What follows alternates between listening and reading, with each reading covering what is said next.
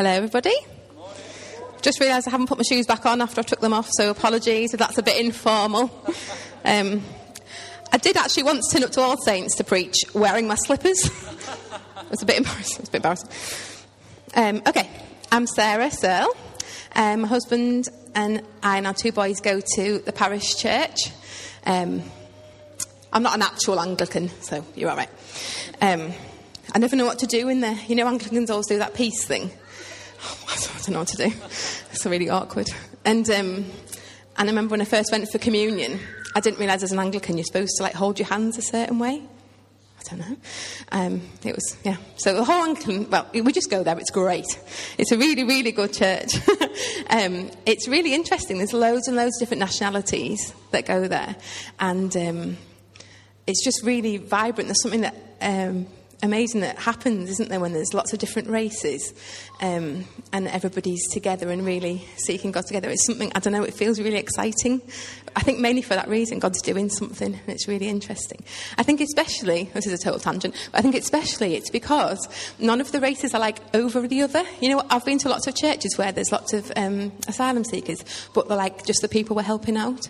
Whereas at the parish, it feels um, really different. There's Iranians leading worship, and there's Africans leading worship, and there's Africans on the leadership, and there's all different nationalities, and we're all equal, and it feels like a really beautiful thing that God's doing. That's a total tangent, nothing to do with what I'm talking about. Okay, so what I'm talking about is prayer. um, petition specifically, you're on a series, aren't you? And Elijah talked about adoration last week. And when Elijah told me I was talking about petition, I was like, well, that's the worst one didn't want to talk about petition. But actually, I ask God for loads of stuff all the time. Um, and don't we all? Because petition is just asking God for our personal needs or the needs of somebody else. That is what we do all the time, isn't it? And actually, that's probably the gateway into prayer for loads of us before we're even Christians. We probably just ask God for stuff when we were desperate or worried or whatever. Um, I'll tell you a little bit about my kind of prayer journey. So for the last 13 years, I've been a Christian. It's like, it's a bit hazy. I've been a Christian when I was about four, but then I really, really, I think, surrendered my life to God when I was about 25, 26. Um, and a few years after that, I remember thinking, I really, really want to know God's voice. And uh, there'd been points in my life where I felt like I'd heard Him talk to me and lead me, but it wasn't like um, an everyday thing. And I remember reading in the Bible about how His sheep will know His voice, and I thought, well, I know I'm His sheep, but I don't, I don't know His voice. And so I felt like He asked me to spend a certain amount of time every day just praying. And let me tell you, at first, that was a flipping nightmare. You know, when you're praying and you feel like you've, you know, you're like, right, okay, okay, I'm going to pray for half an hour. And then you open your eyes, it must be half an hour up now, and you're like, two and a half minutes. It was like hard work, you know. Um, I used to just call it was a duty. I did it because I felt like they was asking me to do it. It was really hard work. And then over the years, and it did take like a long time, I think, that's turned into this place of delight for me. So now, I always cry when I talk about them, I'm sorry. now, when I come into his presence, he just comes straight away. And it's really a wonderful thing.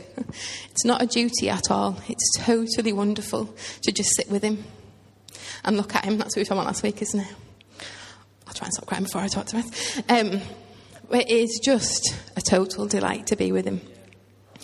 And some of that came just from getting to know him. And if there's one thing I'd ask you to remember from today, my number one top tip for not finding prayer a total nightmare is please get to know Holy Spirit.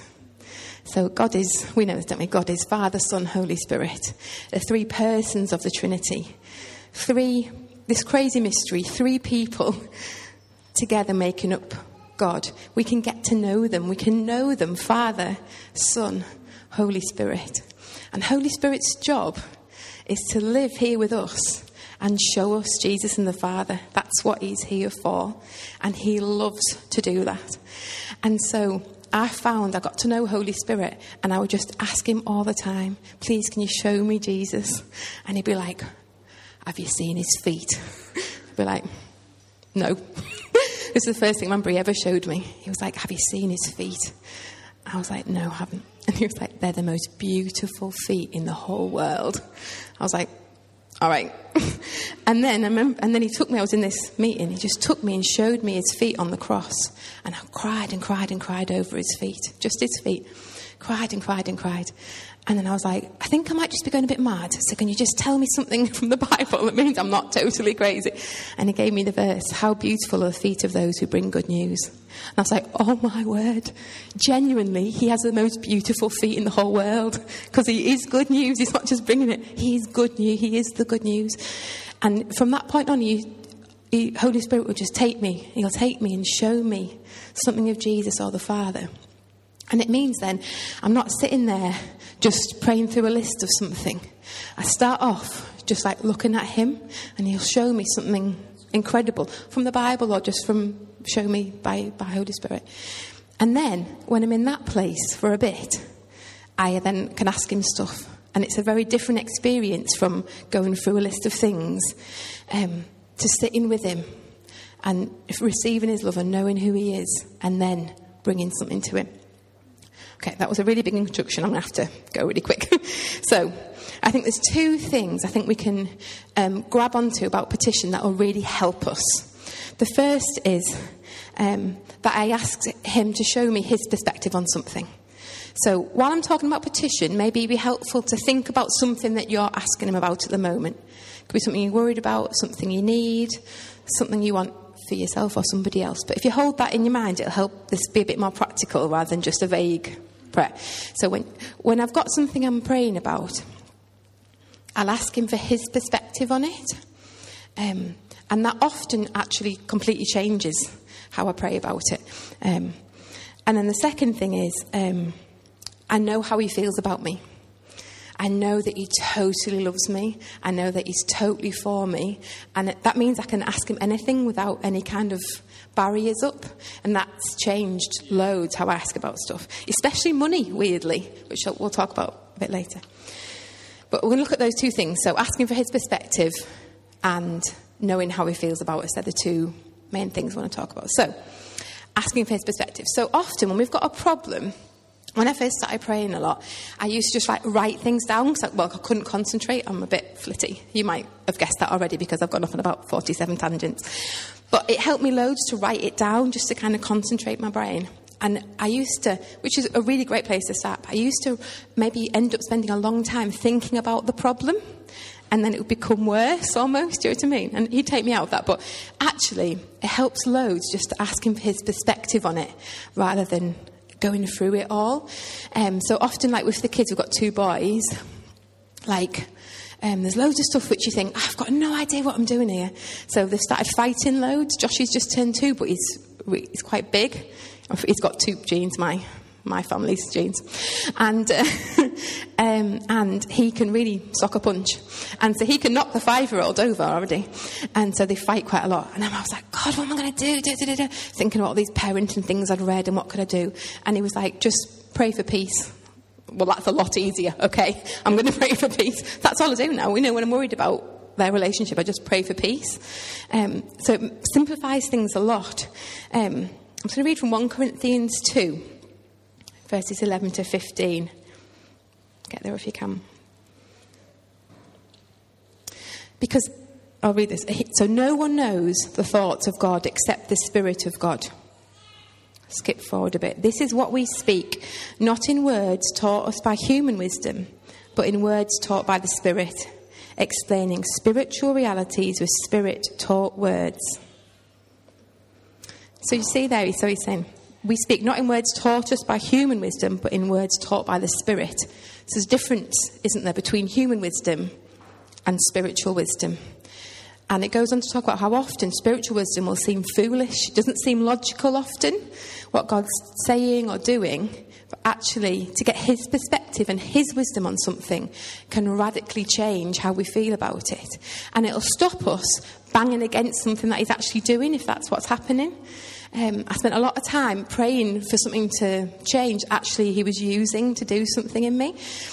Um, I think one of the kind of most dramatic times this happened is we had a really rubbish year. You know, when you have those years and you just think, this is just awful. I don't know how we're going to get through this. And afterwards, you're like, just can chalk it off to a bad year. A bad, but at the time, it feels un, un, you can't get over it at all.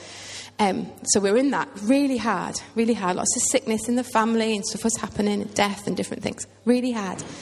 And it just, I just couldn't, I didn't know what to do. It just felt awful. And I went to this meeting and um, at the end of the meeting, they just said, right, just, just talk to Jesus. And you know, sometimes when things are really hard, you um, shut your heart off because it's just easier. Either because you're really angry, so you just are angry and your heart goes hard, or because you're just really sad. And actually, to make your heart soften would mean you just cry. It would be too painful to let it out, type thing. So you can harden your heart when things are bad. So I think I'd done that just to kind of get through, you know, when things are horrible. You just go a bit hard so you can crack on and get things done. Well, that's what I'd done, I think. Anyway, if I'd sat down and gone through the problem, I would have been there for about three hours. If I'd gone through everything that was a problem and asked him to fix everything one by one. But what he did was, he just took me. It was he just broke off all of the stuff from the year before, and this weight just went off my shoulders, gone immediately. And then he took me and he showed me this little, it was like a map from Lord of the Rings. And he said, This is your life. It is mapped. I'm in charge. You don't have to worry. And I remember thinking, oh my gosh, this is what I've been worried about. I've been thinking, this is my life now. It's never going to get better. Nothing's ever going to get fixed. And he was like, I'm in charge. You don't have to worry about it. And then he took me and showed me the boys and John and I in, when the boys were like teenagers. And just saw this glimpse of all of us and we were laughing loads. And he said, You're so happy. And that was the absolute opposite of what I felt like at the time. And he just spoke that over us. He said, You're so happy. Right, I left that meeting, that took about five minutes. I left that meeting completely different. Nothing had actually changed at all. But I was totally different, and I could handle what was happening because I was looking at him and asking for his perspective and his wisdom. So then I just declared all the time, instead of praying about all the stuff that's going on, I just declared, Thank you that we're so happy. I just declared that all the time. And it was copable, do you know what I mean? Um, and of course, things pass and they get better. But in the middle of it, that was what I needed to hear. Because his thoughts aren't our thoughts, and his wisdom is different to our wisdom. So to ask for his perspective and his wisdom can radically change something, and then radically change how we pray about it. Um, we've. Um, about 10 years ago, a bit longer, 13 years ago, he asked me to stop taking a wage from my job um, and to kind of live by faith, I suppose you call it. And um, so I've prayed about money a lot. Still do. At the moment, we're praying for 300 grand. If anybody's got spare 300 grand, really great. Um, but it, we want to start this new ministry thing, but we need this big building, so 300 grand. Um, but he's taught me loads by um, using money. Um, I remember the first so I'd had no wage. And then he told John to go part time. John wasn't well paid in the first place. He works in a drugs hostel. It's not well paid. And uh, we were like, okay. He gave us all these verses about provision. He gave us all about, I think like nine verses. John has to be really sure before he does something.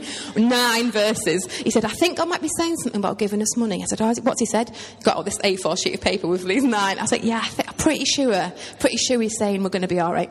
All about provision, provision, provision, provision. So we're like, okay, good to go. John cuts his hours at work. We have £10 of our overdraft left. And we were like, I had two girls in with me at the moment who had nowhere else to live. I remember one time at tea, I like cut a mouldy sweet potato in half and cooked the kind of edible bit. And I was like, what is going on?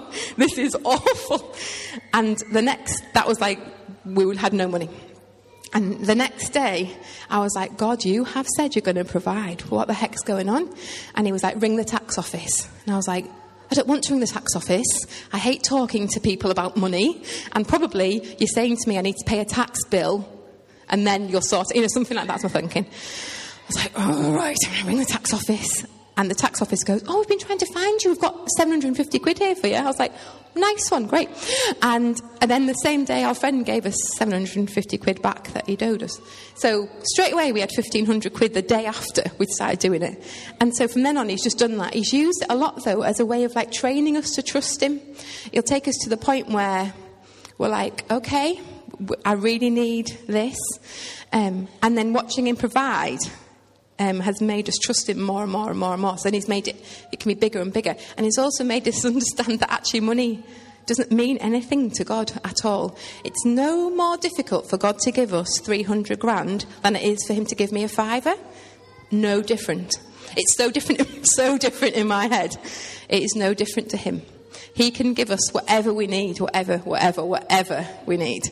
Um, but also, it's taught me that He loves to give me stuff that I don't actually need, but I just want, which for me was a total mind blower. Remember the first time He did it? We were wanting to go on like a little date and we had a fiver and I was like, well, this is the worst date in the world. So we'll go to Tesco's and get some, I was vegan at the time, we'll get some hummus and this will be our date. Great. Um, it was rubbish. And as we, as we were going to Tesco's, I just said to God, can you just give us 20 quid in Tesco's and we'll go out for dinner? And then I was wanting to, how am I going to get 20 quid in Tesco's? Anyway, meet this person we know. I don't, they were like an acquaintance, somebody used to go to the church I went to. Didn't, obviously, didn't tell him anything about money. I get to the till, like gloomily beeping my hummus, and the man comes up to me and he goes, "Oh, oh um, I just thought I should give you twenty quid." I was like, "Nice one." Threw the hummus away, went off for dinner. But like, I, you know, me and John didn't need to go out for dinner, did we? Absolutely not. We were fine eating some hummus. But no, God was like, do you know what? Yeah, go out for dinner, have a nice time, because He totally loves me. Isn't that so insane? He totally loves me um, and wants to give me good things. So that's the second thing I want to talk about. The first so his perspective, his perspective. Second thing is, he totally loves me, so it's fine to ask him for stuff. You know how there's like certain people in your life, if you're, I don't know, say you need some money, there's certain people you ask and certain people you really won't because they'll like make you feel rubbish about it. So I'm not the best with money. And when I was growing up, I was really bad. And my sister's an accountant, so she was just born with this like money gene. I, it missed me, but she's got it.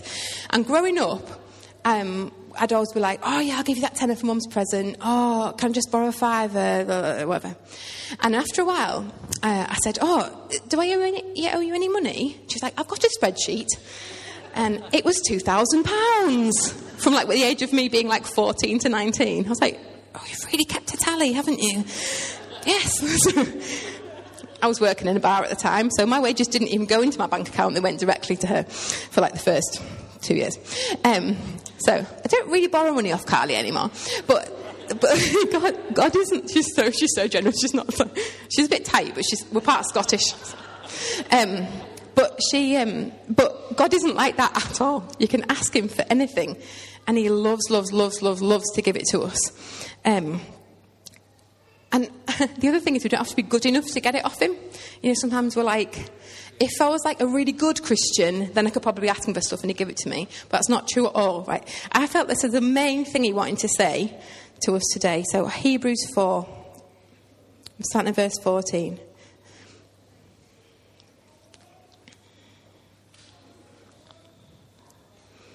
So, Hebrews 4:14. It says, "Therefore, since we have a great high priest who has ascended into heaven, Jesus, the Son of God, let us hold firmly to the faith we profess, for we do not have a high priest who was unable to feel sympathy for our weaknesses.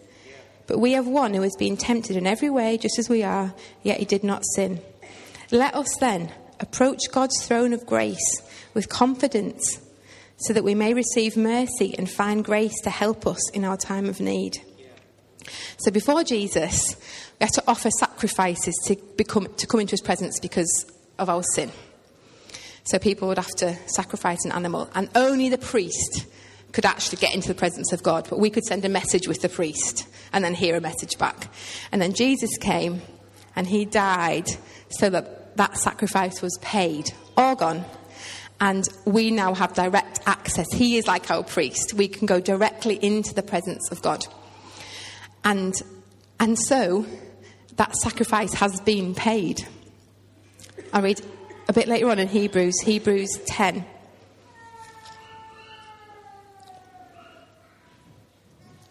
Okay, starting in verse 17, he says, Their sins and lawless acts I will remember no more. And where these have been, have been forgiven, sacrifice for sin is no longer necessary. Right, I know we know this, We don't have to, I hope none of you are carrying around a little lamb to kill when you need to talk to Jesus. We don't have to sacrifice anything anymore. But even though we know that in our heads, we still act as if we have to sacrifice something often to come into his presence. Like, if I read my Bible for this long, he'll be happier with me and then he'll be able to hear my prayer better. Even though that's not what really the logic in our head is, that's how we act sometimes, do you know what I mean? Or as soon as we come into worship, we're suddenly reminded of that thing we did yesterday, which we knew was wrong, and we did it anyway.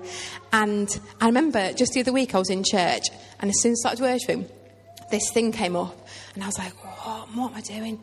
And straight away I was like, well, I might as well just clock out of this worship thing because I'm not going to receive anything. What, what am I thinking? And I remember straight away God showed me it was like a little pool next to me, like, you know, those little ones you walk through to go into the baths. And it was, but it was full of blood. And he went, that's what it's there for. And I was like, oh, my life, of, you know, it's that simple. That's what his blood's there for. I was like, right, nice one. Walk through it. Done. In. And straight away, you're in. You're into his presence. There's nothing hindering us. There's nothing in the way. We don't need to make oh, any sacrifice for anything we've done wrong. We just have to walk through the blood. Okay, I'll carry on. So, therefore, brothers and sisters, since we have confidence to enter the most holy place by the blood of Jesus, so that's what we're doing walk through the blood to get into the presence of God by a new and living way opened for us through the curtain that is his body. And since we have a great high priest over the house of God, let us draw near to God with a sincere heart. And listen to this with the full assurance that faith brings, having our hearts sprinkled to cleanse us from a guilty conscience and having our bodies washed with pure water. Listen to how the message says it.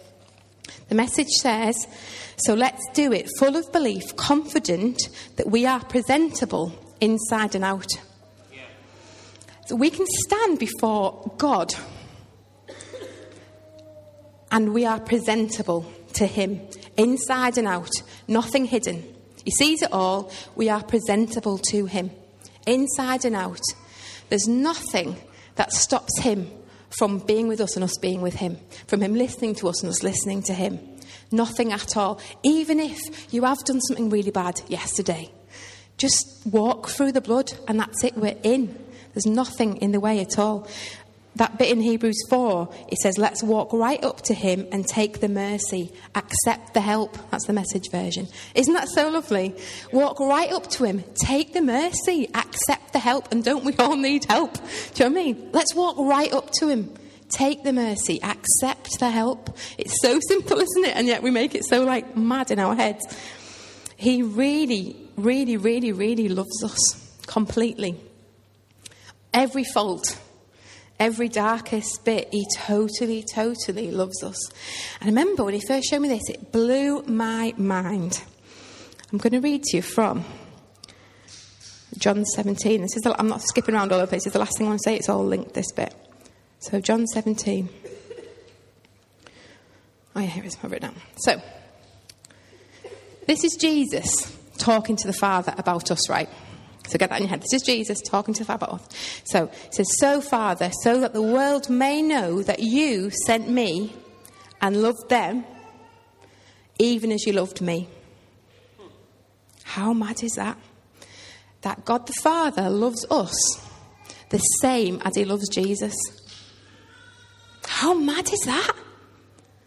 The same. So you'd never think there'd be any gap between the Father and Jesus, would you? You'd never worry that he wouldn't love him, wouldn't want him. Of course he would. There's no difference between how he feels about Jesus and how he feels about us. That's insane. But because of him, nothing to do with us, nothing to do with us being good enough, just because of him. So we've got two kids. Sam's five, Josh is two. We adopted Sam, and um, I had Josh. Birth, what do you call it? a birth child. Um, I should really have this talk down. We've had Sam for five years. I shouldn't know what to call it anyway. Um, so, I'm like, I'm an okay parent. I'm telling you, God's much better. I love Josh and Sam totally the same. I remember when I had first had Josh, holding him, and I was like breastfeeding, which I couldn't have done with Sam, obviously, and thinking, do I feel differently about him? You know, like look, really looking at him. And I remember going in after I'd finished feeding Joshy to like look at Sam when he was asleep, which is obviously the best time to look at your kids because you're not totally annoyed with them. But um, I was like looking him in the face, and I was like, I feel exactly the same. It was like a bit of a relief to me. Do you know what I mean? But and I'm like an okay parent. God's like the best parent in the world. If He loved His adopted kids, us, less than Jesus, He'd be a bad parent. If I loved, if I favoured Joshy over Sam, their birthdays are like a day apart. If I gave Joshy loads of stuff and gave Sam like one measly little present, I'd be a bad parent. And God is the best dad in the world. He does not favour his birth son over his adopted children. He loves us so much, the same as Jesus. And actually, we're even more than adopted kids because he says our very inner being, we're actually a new creation. We're birthed into his family. So it's like us adopting Sam, and suddenly somehow he has our DNA. But he loves us the same as Jesus. Now, doesn't that change how we ask for stuff? We're not like, oh, if it's not too much trouble, uh, I know I've been really bad lately, but no. We're absolutely in and we're absolutely loved. So ask away. I am asking for this 300 grand. I've got no, I'm like, nice one, give us a 300 grand Cheers. No, there's no begging in me. There's no worry in me. There's no concern. He's not going to hear me. He absolutely loves me. He absolutely wants me. And so ask away. Ask away. Um, oh, right. So let's ask for his perspective. I've absolutely no idea what time it is. Am I doing? Am? Okay. Let's ask for his perspective and wisdom, and then let's know how much He loves us so it's easy to just walk up to Him. And what can we ask for? Absolutely anything. Absolutely anything. He knows more about anything than anybody. So I've asked him when I've not known which car insurer to go with. And he's told me a car insurer, and it was half the price of the other ones I looked at. He knows everything about everything because he's God. Anything you're worried about, ask him. Just ask him and see what he says. Um, we can ask him about our kids, we can ask him for stuff with our job, money, our emotional state, like anything, church, anything, anything, anything, we can ask him. Um, he wants to know and he wants to help. Like, get the mercy, ask for the help. Um, but the absolute game changer for me in the last 10 years has been learning to ask Holy Spirit to help me in my relationship with God. That has been the single most important thing that I've asked Him about, and because it's changed my life. So when I come into worship, so if I'm at home and I'm like super tired because my kids do not sleep, it's awful. And uh, I just want to have a little nap, but I really actually want to hang out with him. I'll always, always be like, Holy Spirit, can you help me concentrate in worship? Can you take me right into the presence of God really quick? And can you speak to me?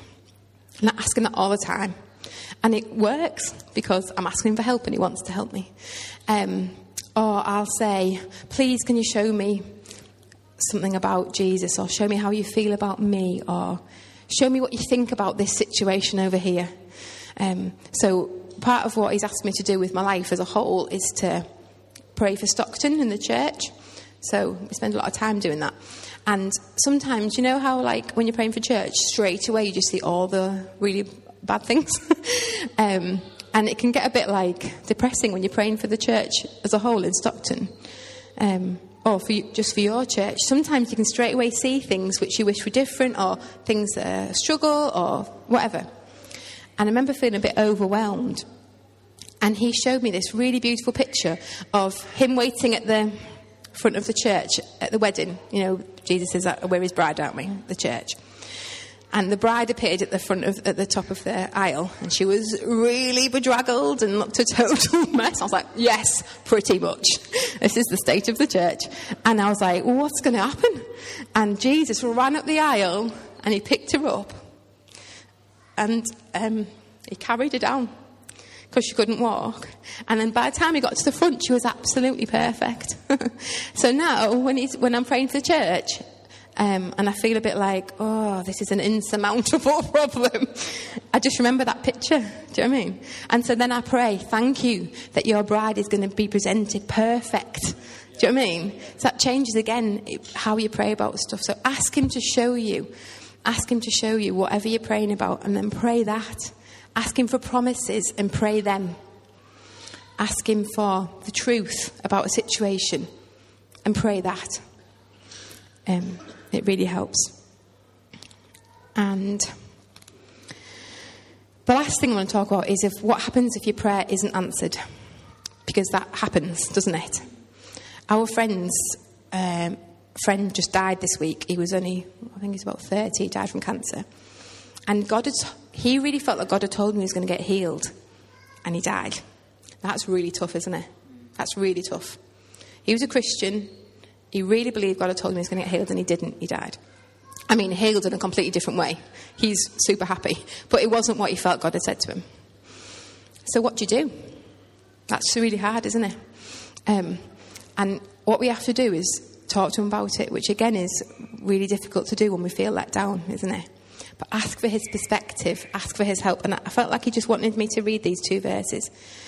So, if that's you, if you feel like he hasn't heard your prayer, or he hasn't answered your prayer and you just don't know what's going on. I just felt like he just wanted me to read these two verses. It's not an answer to why he hasn't answered, but I felt like he wanted me to, to say it. This first one's from Psalm 102. He says, He will respond to the prayer of the destitute. He will not despise their plea. From Isaiah 49. It's from the message version. But Zion said, I don't get it. God has left me. He has forgotten I even exist. Can a mother forget the infant at her breast, walk away from the baby she bore? But even if mothers forget, I'd never forget you. Never. Look, I've written your names on the backs of my hands. So, whatever's happening, whatever prayer hasn't been answered, He has not forgotten you. He, he couldn't ever forget you. And He's not left you. Um, so just um, hold on to that in the midst of whatever is hard. So I'm just going to pray for us. Is that all right? Um, I don't know what you normally do with response stuff. I'll just pray. And if you'd like to get prayed for, I'd love to pray for you afterwards. I'll just hang around down here. Um, okay. Okay, Holy Spirit, thank you that you love to help us. Thank you that you just want to show us Jesus and the Father. And I just pray for each one of us here that you'd show us how much Jesus and the Father love us. Would you show us how loved we are, how accepted we are? And those scriptures I read from Hebrews about there being no barrier. Would you help that truth go from our heads to our hearts? That we genuinely know we're in an open space with you with nothing between us. Holy Spirit, would you really plant that inside of us? And I pray next time we come to read the Bible or talk to you, Holy Spirit, would you rise up within us and just remind us of the truth of how much you love us and how acceptable we are to you, presentable inside and out. And would you help us um, receive the mercy, ask for the help that you're offering us every day? Thank you for how you love us. Thank you, Jesus, that your blood has made the way totally open for us. Thank you, we don't have to make any sacrifices to be acceptable to you. Amen.